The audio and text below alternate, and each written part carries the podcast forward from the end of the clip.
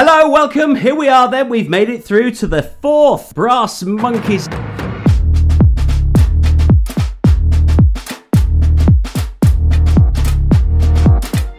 Brass Monkey 2, hello. Hello, Brass Monkey One. Oh, How are I tell you, well, I'm brassed off actually. We're not going to dwell on the news too much because let's face it, it's all crap. It's more of the same every day. Here is your escape from the madness that is 2020. It's the year that gives. The trouble is, it's the year that gives all the rubbish. Keeps on giving. Bit Doesn't like it just? Uh, National Lampoon. It's the gift that just keeps on giving. Speaking of giving, our uh, our prime minister, the uh, the one and only Johnson. I'm not even going to call him by his first name anymore.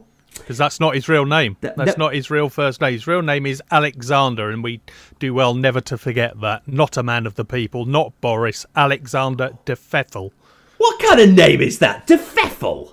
It's the name of a twat. I have just been to see Her Majesty the Queen. All this and more we can do now and only now at this extraordinary UK assets orbiting in space with all the long term forgotten people and the left behind town. It's perfectly true that I have had some drugs. I think that's an understatement. Okay, so the thing that is Johnson, he's been handing out awards the last week or so. Did you know about this? I did, yes. He's- he's a- Cronyism. He's a, man who likes to give. He's even given. So he's given his own brother a seat into that hallowed hall that we call the Lords. Frankly, that in itself is is unbelievable. His his own brother resigned from government because of him. Yeah, Yeah. yeah, it's true. Do you know what made me so angry? And I get really angry when I listen to the mainstream media. Friday of last week, I'd been listening to um, LBC, a quasi national station now. They now angle themselves as, you, get, you ready for this? LBC, leading Britain's conversation.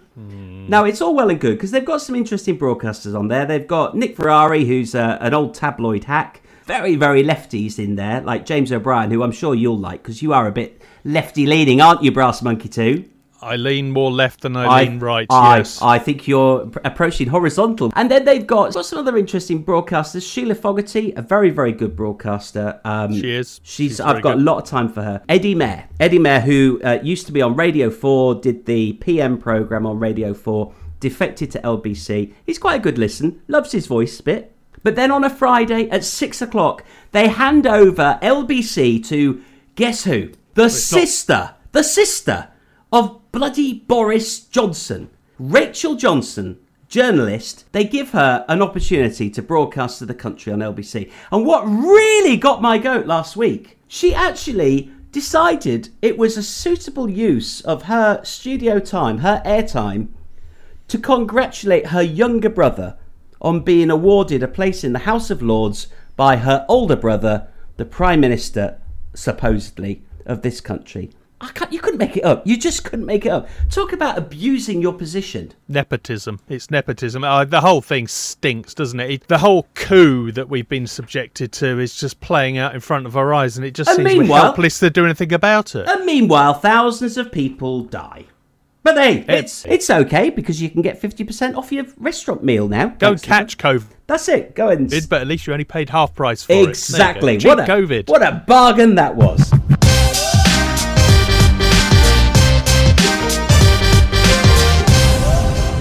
Let's stick with the whole thing about the state that this country's in. Seriously, listener, really do not want to piss you off here, but you have to remove the rose tinted spectacles. You have to take the earmuffs off.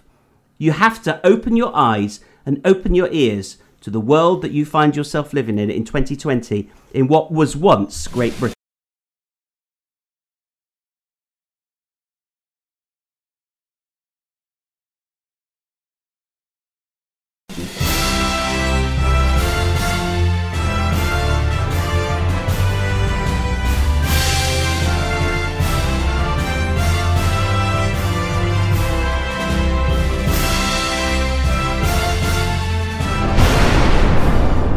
If you're in London, and many of you, of course, are not, you're all over the country and all over the world, but for many people, London is the centre of their universe. And, and for the last God knows how many years, they've been trying to build a, a new east to west underground railway link to revitalise areas of Greater London and the surrounding counties and speed everything up and bring more money in because that's how capitalism works. Oh, really? And this project's been called Crossrail. And if you were an investor, you would be very cross with Crossrail.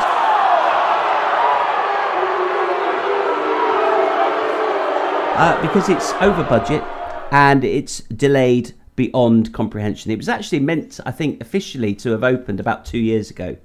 And yet again, in the last week, 10 days, they've announced another delay in the opening of it. By the time it opens, uh, one of the reasons they're saying that it's taking so long is because of the advanced signal work that this line uses. But by the time they actually open it, all this signal work will probably be obsolete. Oh, well, we have to start renewing and replacing. So if we can't get Crossrail right, bearing in mind we're talking about millions and millions, in fact, I'm sure we're into the billions with this project. But if we can't deliver that, which is a typical UK thing, isn't it? Big infrastructure infrastructure projects we cannot deliver on time or on budget. Many of you in the UK might have heard of HS2, which is the idea to take a new railway line from the south up into the north and help the northern powerhouse. Anyway, um, the idea is this: this HS2 line uh, is going to basically rip its way through uh, what's left of the English countryside and save you something like 25 minutes on your journey from London to Birmingham. Well, that's good use of money, isn't it? Even now, as we come to terms with the new world we're living in, which means that probably people will be doing more remote meetings than they will face to face meetings, as has been proven to work over the last four or five months. Despite all that, they're still pressing on with compulsory purchasing of people's homes and land and businesses in order to bulldoze them down and stick a bloody great railway line all the way up to Birmingham and beyond. And will that be delivered on time and on budget? Place your bets, ladies won't. and gentlemen. Place your bets. so we've got HS2, we've got Crossrail, we've got, unfortunately, we can't ignore it because it is here, Brexit. Blah, blah, let's let's just get to grips with this okay? We cannot reverse brexit as such because we've already left. So what we're now doing is trying to work out how we make it work. And this is the scary bit because nobody actually seems to have any answers for how we're going to make it work so all the goodwill and all the rules and regulations that are keeping things ticking along at the moment in this weird kind of no man's land we're in they run out at the end of this year i don't think covid is necessarily going to have disappeared by then do you Not looking like it's going anywhere anytime soon, from what I've been reading. No. So it's like we're in this kind of perfect storm, aren't we? We've got we've got no economy left. We're going to have mass unemployment. We're still going to be building railways that people don't need, and we're not going to have any friends out in Europe either. It sounds like a recipe for disaster, quite frankly.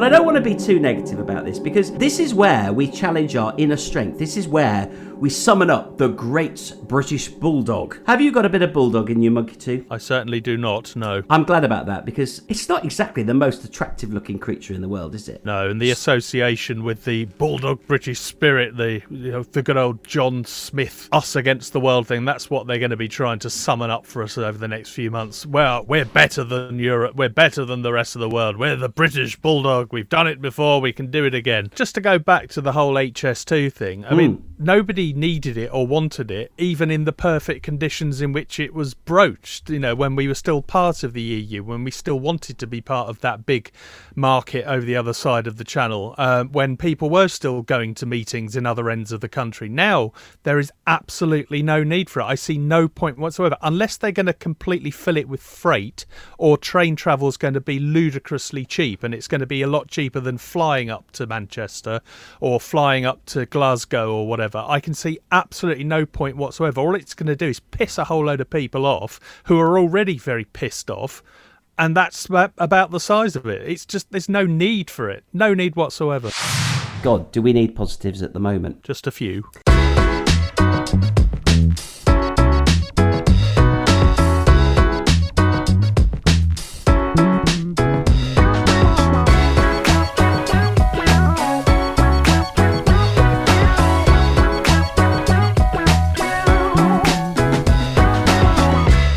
Speaking of positives, time spent at home and in your your garden or your yard or even your shed can be very therapeutic at this time. And one of the things I've found fascinating is is talking to people about what they've been doing in their sheds. Some some of them best left to your imagination, but uh, some of it, oh, in fact, more of it is probably far more wholesome. Have you been getting up to things in your multiple sheds? Well, this is the thing. I've realised I've got too many sheds. I have too many sheds. So at the last count, I mean, how are we classing sheds? Are we classing sheds as structures with a roof and sides? outbuildings that aren't necessarily the uh, the main dwelling. I would have thought Okay. something that looks and feels somewhat more temporary than the uh, the bit that you eat, drink, and sleep in, unless something's gone horribly wrong. Okay, so uh, on that basis, I've got one, two, three, four, and a greenhouse. You've got more sheds than you've got Too bedrooms, much, haven't you? it? Ah, ladies and gentlemen, I would uh, urge you to check out at this point Viz's wonderful comic strip, Eight Ace, a man who lives in a shed. No, not quite in the way that you might be. I think yours would be somewhat more salubrious. But yes, I'll uh, we'll post a link Oh, to do. Eight Ace. I think- one one of my favourites. I, I think do like Eight. Ace. But interestingly, you know, lots of people have discovered that th- their shed can be an extension to their home in one way or another. You know, people have built bars, people have built um, cinema rooms. Um, I gather you've done a bit of shed remodelling as well down at uh, Monkey Two Towers. Monkey Two Yes. Towers. Yes. Well, we had two sheds. We got one down the end of uh, end of our garden, and we had another one on the patio, which was in itself the the original old shed from the bottom of the garden that was repurposed by my very creative missus, who turned it into a bike store. Or originally, it was like a Wendy house for uh, Monkey Two Junior uh, when he was little, and then it, he outgrew that, and then it became somewhere to put his bicycle.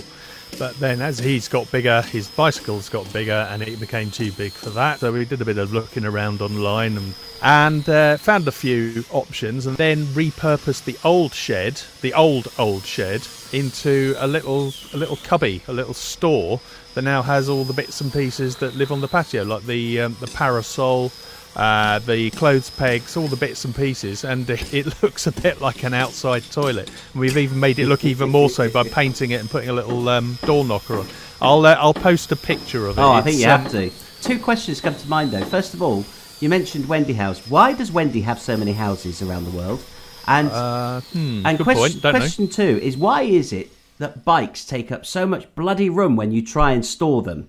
Oh, they're just trying to manhandle the things. Problem is, though, you've got wheels which, by definition, take up a lot of space on most normal sized bicycles. Now, the problem is, bikes are unwieldy things unless they are the clever folding Brompton bicycle. And the reason they're so expensive is because they're so clever and they do fold up to the most ridiculously small size.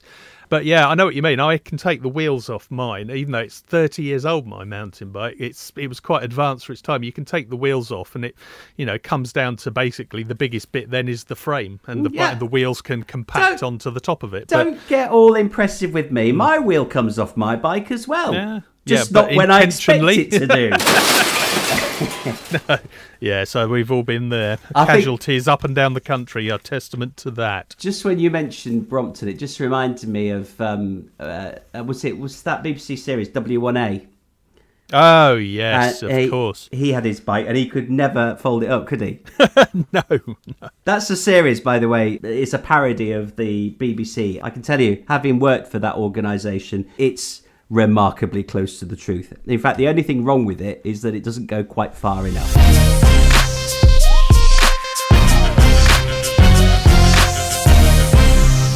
It's that time of the week again. It's time to talk about Trump. Oh God, can we not?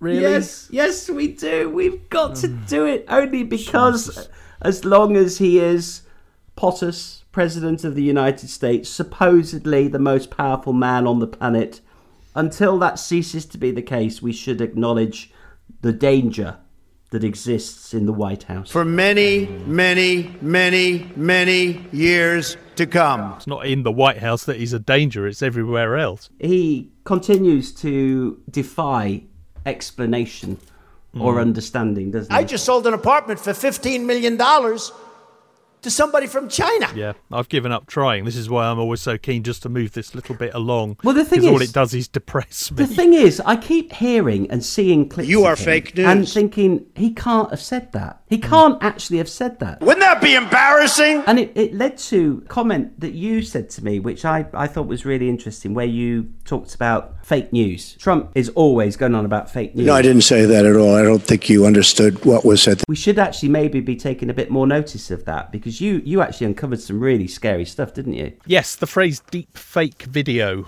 is one that we're becoming more familiar with. Uh, the internet is becoming littered with these incredibly clever videos that people are making due to the advances in computer technology and just limited only by people's imagination, where you can make people say and do things that they never ever said. It's the whole. Um, the whole Stalinism thing has come true. You can literally make people say and do what you want them to. Wouldn't that be embarrassing? There's some very, very impressive ones, and there's one that's been created. If we go back in time, well, sort of 51 years almost to the day, two men walked on the moon for the first time Neil Armstrong and Buzz Aldrin when Apollo 11 put down. It was touch and go as to whether or not that was going to be a success. As we know, they, they went, despite the uh, conspiracy theories. I'm fairly convinced that they ended up there. But there were contingencies in case it all went wrong and in case they got stranded up there. It was um, only a wing and a prayer stuff really that uh, they managed to get back. A speech was written for the then president richard nixon which he would have read out to the american public but also to the world to inform us that it had gone wrong and that neil and buzz had been stranded up on the moon and would see out the remains of what little was left of their life alone with a depleting supply of oxygen never to return to the earth. The existence of this speech has uh, never been a, a real secret. It was, um, I think, it's been in the public knowledge for quite a long time. But somebody has created a video which actually uses footage of Nixon uh, reading from a script from some other purpose, Lord knows what. And a very talented and very clever actor has read the script, and somebody has synchronized this video using the, the clever technology that is available, as we alluded to earlier. And they've put the two together and they have made this video that is so convincing. It's been mm. done. Always check your sources, check twice and check again, and always make sure that what you're seeing is the real deal because this thing is a perfect demonstration of just what can now be done. And we will post a link to it. And I warn you, it is one of the most chilling things I've seen in a long time. And given what we've had to sit through in the last few months and years, that's saying something. Yeah, I, I just want to say at this point, by the way, um, Brass Monkeys is by no means a conspiracy theorist website or uh, broadcaster. It's not what we're about. But the reality is, if you go through life thinking that everything you see and hear is exactly as it's presented to you, then, my friend, you are walking around with your eyes shut. Open your eyes, open your ears, question everything. I mean, question everything.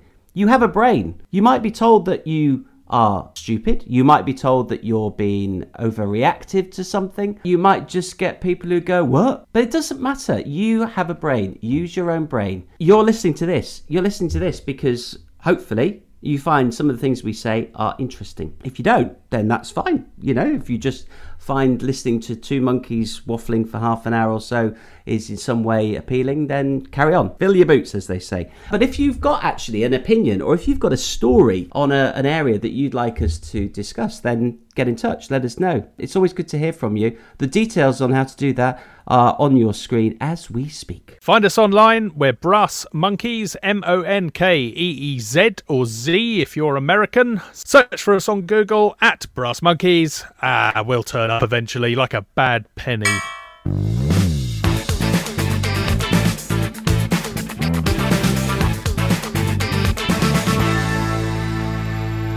Right, shall we move on? Yes, let's do let's that. let's move on. Let's move on to happy times. Let's go back to that time in our lives when we were young. Ah, Shuffle, shuffle. ah, young. So it's our nostalgia slot, so to speak. It's a thing of the past. Mm, nostalgia. It'll never tell me. It'll never catch on. I remember, um, if you were listening to our last episode, that I mentioned we were going to talk about the stylophone, which was this strange creation, which was advertised by Rolf Harris of all people. Can you tell what it is yet? Yep, that one. Uh, good old Rolf Harris. But interestingly, Monkey 2, one of our ex colleagues messaged me after last week's episode. He doesn't even know we do this. Um, but he just said, Oh, just going through some old mini discs. There you go. That dates it, doesn't it? Mini disc. He says, Now found. Oh, wow, I've- mini discs. I found that interview that you did with Rolf Harris, and I thought, isn't that Interview scary? you did. Oh, Yeah. In fact. I think Good you- lord, when would that have been? I think you were there actually when I did that interview.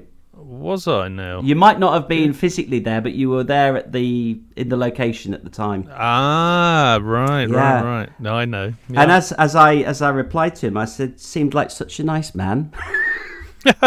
yes, yes. Uh, it's amazing how appearances can be deceptive, isn't it? Given uh, what we know now.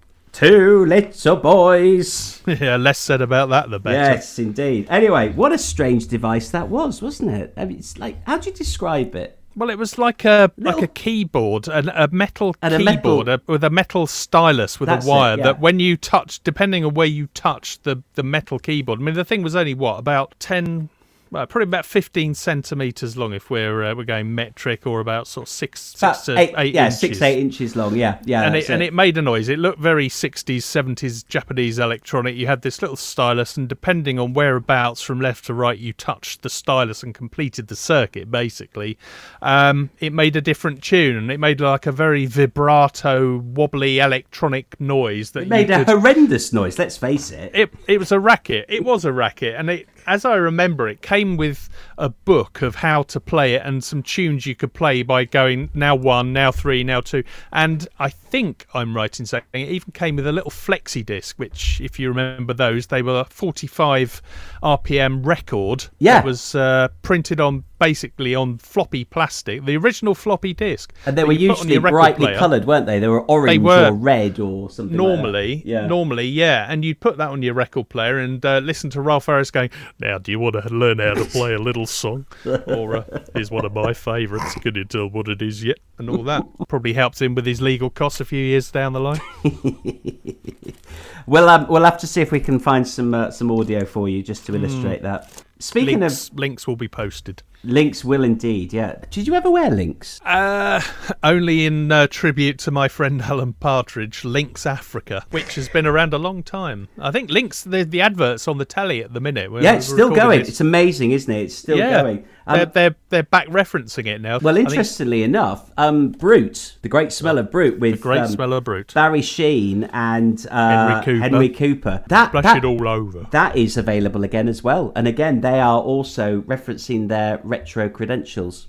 Ah, So- the alpha male is back. Indeed. Next, it'll be Old Spice, the mark of a man. Ah, yes, and you know who it was who was in the advert for that? John Nettles. Really? Or- Another great toy of the time. I actually had this one. I didn't have a stylophone, but I did have a Vertibird. Oh, yes, you told us The that. time. Vertibird. Describe Vertibird. You basically had a base station with two levers on it, and then it had a flexible drive shaft, and on the end of the flexible drive shaft was a plastic helicopter. The base unit had a motor in it, and the motor drove this flexi shaft. The two levers allowed you to control whether the motor ran forwards or backwards, so you could fly the helicopter at full speed in circles backwards as well as forwards. Always handy. But you could also vary the pitch and the speed of the helicopter. And you got a little man, a little plastic man with a, a, um, a loop on his head. Underneath the helicopter, you had a little plastic hook. And the idea was you had to paint a picture in your mind that this was a jettisoned pilot from an aircraft who was floating in the sea. And you had to come along in your rescue helicopter, get your hook through the loop on his head, and whisk him off to safety. And it may have been pilot error on my part. You could get it to go really, really fast, round and round and round, which was great. But actually trying to like hover it and get the hook to pick up this little man was incredibly difficult. So what happened is you'd spend about like like most you know youngsters. I think I would have been about nine or ten at the time. You spend about five minutes trying to get the hook through. You decide that this isn't going to happen, so you just decide see what else you could do with it, which is basically drive it round at full speed, round and round and round in circles, and then introduce things for it to crash into. I mean, seriously, describing it, it sounds boring, but actually, you know. I did have so much fun with it. It was brilliant. Found some videos on YouTube, and again, we will post links. And there, there's the original advert that I've seen from 1973, I think. and it looks horrifically difficult to control. And, It and, was. and if well, there, there's a bit on there where they're, they're demonstrating how it works, and it's suspiciously tightly focused in on the helicopter that's being flown very, very well. There's no way in hell that's being controlled from the uh, from the controller. Given what I've seen of people trying to control it in their own living rooms on uh, on YouTube now, I think there's a bit of artistic license being taken. But it does look an awful lot of fun. I mean, I think my trick would have been just seeing how fast I could get it to go and whether or not I could make the thing fly off the end. Exactly, exactly. You've just said exactly what I did. Let's So- try and break it. And that's what I did. So when I say to you moonshine, what do you think about? the rocket fuel that was illegally brewed in the deep south of uh, the United States of America and ferried around by those good old boys, Bo and Luke. Ah! Ah, knew. You've got it, mate. You've got it. Um, yeah. So just think about some of the classic TV shows. I mean, we talked about Knight Rider last week and the A Team and stuff like that. Dukes of Hazzard, what a show! Saturday evenings, I think five o'clock. That was my appointment to view. Bo and Luke Duke, who were cousins. Daisy Oh, was their other cousin. I have to said say, about her. Well, you know that when you're a, an adolescent of a certain age, Daisy is is uh, an education. She had Um, legs that went all the way up to her bottom, as I was um, repeatedly told by older members of the family. Yeah, and that's when you you spy your dad looking, but pretending not mm. to. Uncle Jesse, The patriarch. Roscoe P. Coltrane, Marsarg. About as corrupt as they come. Yeah. Oh, brilliant! With, with his with his horns on his car. Oh, yeah, the Texas Longhorns. Yeah, the looks of and the them, weren't car, the car. Virtually every episode that had Boss Hogg in ended up in uh, in a pond or a lake, didn't it?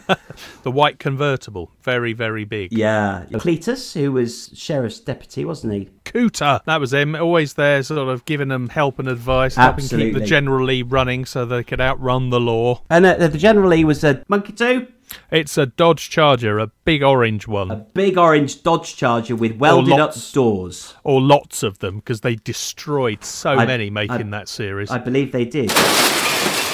1986, and um, for some reason, I'd ended up driving around in a, a burgundy with rust spots Volvo 244DL. oh, a classic. So, what we're talking about here, uh, for you listeners who are not knowing what that is, it's a big boxy Volvo. It's basically slab sided with a big long bonnet area, a big square boxy middle bit, and a big square boot at the back. It's if you had to get a child to draw a car in It's profile, how they you would, would draw make a that. car. It's- Three box design, they call that. I was with uh, a couple of mates and we'd gone to the pub. Uh, came out of the pub, uh, walked across the road, and decided to do decided to do a Dukes of Hazzard type slide over the bonnet of the Volvo. Oh, no. Okay, which I did, and it went spectacularly well. I obviously couldn't lever my way into the car because I had to open the door as normal. So I grabbed my key, put my key in the lock, door wouldn't open. I thought, that's a bit strange. Looked at the car and realised there was another burgundy Volvo 244 that was literally parked 50 metres from where I'd parked mine. And I'd chosen the wrong car to do the Dukes of Hazzard slide over. And what made it worse was this particular one was much, much cleaner and shinier than my rusty one was. Yeah. So that moment where you go,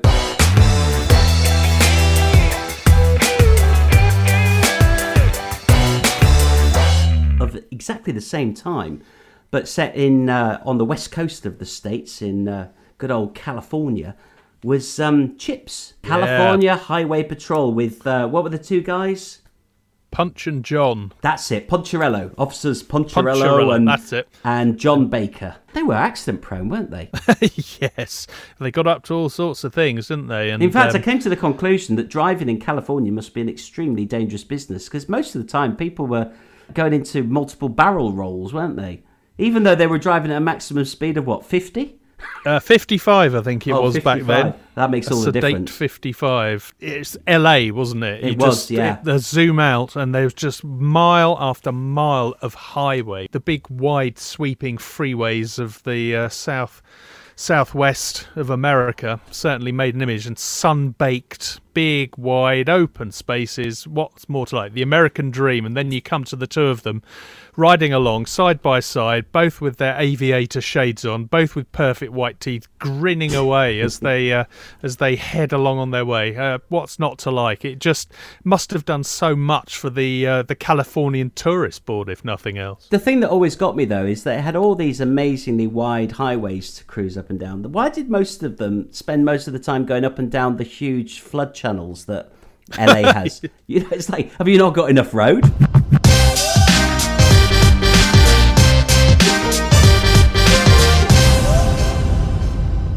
I can remember as I can remember as a teenager getting my first CB rig, which was illegal at the time because it was an AM set with with sideband. Oh, sideband, Ah, yes. You were sideband. posh. And a burner. And a burner. And a burner. Well, you needed at least 25 watt burner. Oh, I, this was a hundred. I think it was a hundred watt burner. 100, my Yeah, word. yeah. You were And I- living on the edge. And I and I remember because it was it was great because this was all so brand new to us all, and of course nobody really knew what it was all about. And I remember I managed to persuade my dad to let me put up um, a mast on the house, on the side of the house, because I grew up in a in a farmhouse, and, and my bedroom was the end of one wing, so I had like a, a, a really I had a chimney stack at the end of of my wall. So if I mount, mounted my mast onto the chimney stack, then I, I, I, the top of my mast was probably about, I don't know, about 35, 40 feet. Wow, you'd have been getting out far with that one. With a 100 watt burner, I was. Well, with 100 watts on sideband, yeah, you'd have been king of the airways, wouldn't you? yeah, well, well, my this, king of the jungle. well, this this would have been a nice idea, but unfortunately, I bought the I bought the set um, from a, a school acquaintance, and it broke.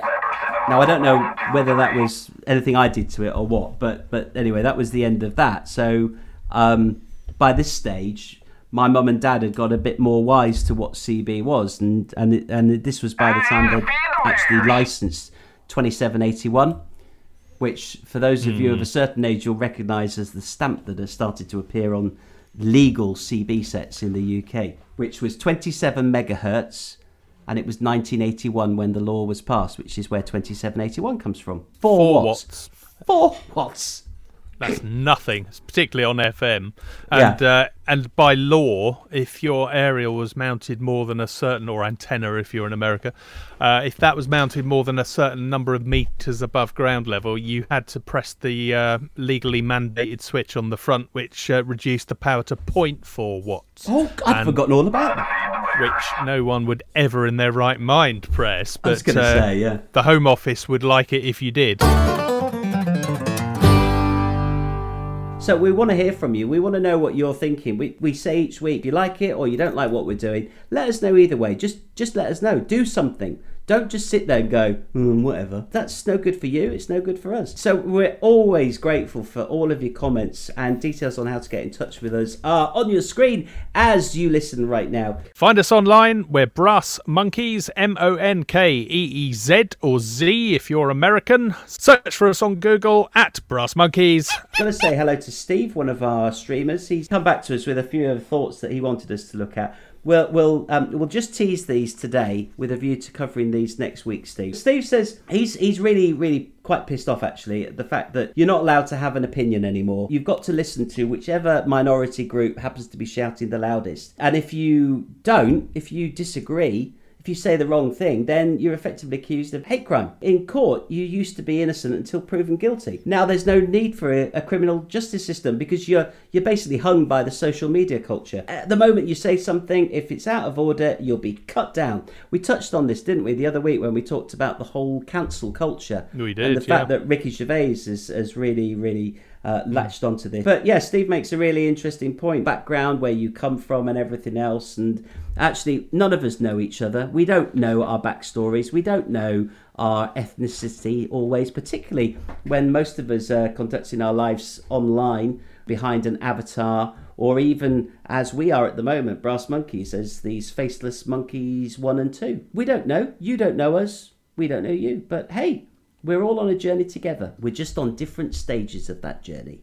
That sounds a bit profound, doesn't it? I think that's probably as good a point as any to call it a day for this week. What do you reckon, Monkey T? Yeah, we're starting to get too deep and uh, deep and meaningful, and that's never a good sign where we're involved. I can see that hole appearing again, that rabbit hole. I'm peering down it. Here we go. I'm going deep, deep, deep, deep, deep undercover. Off we go then. Geronimo!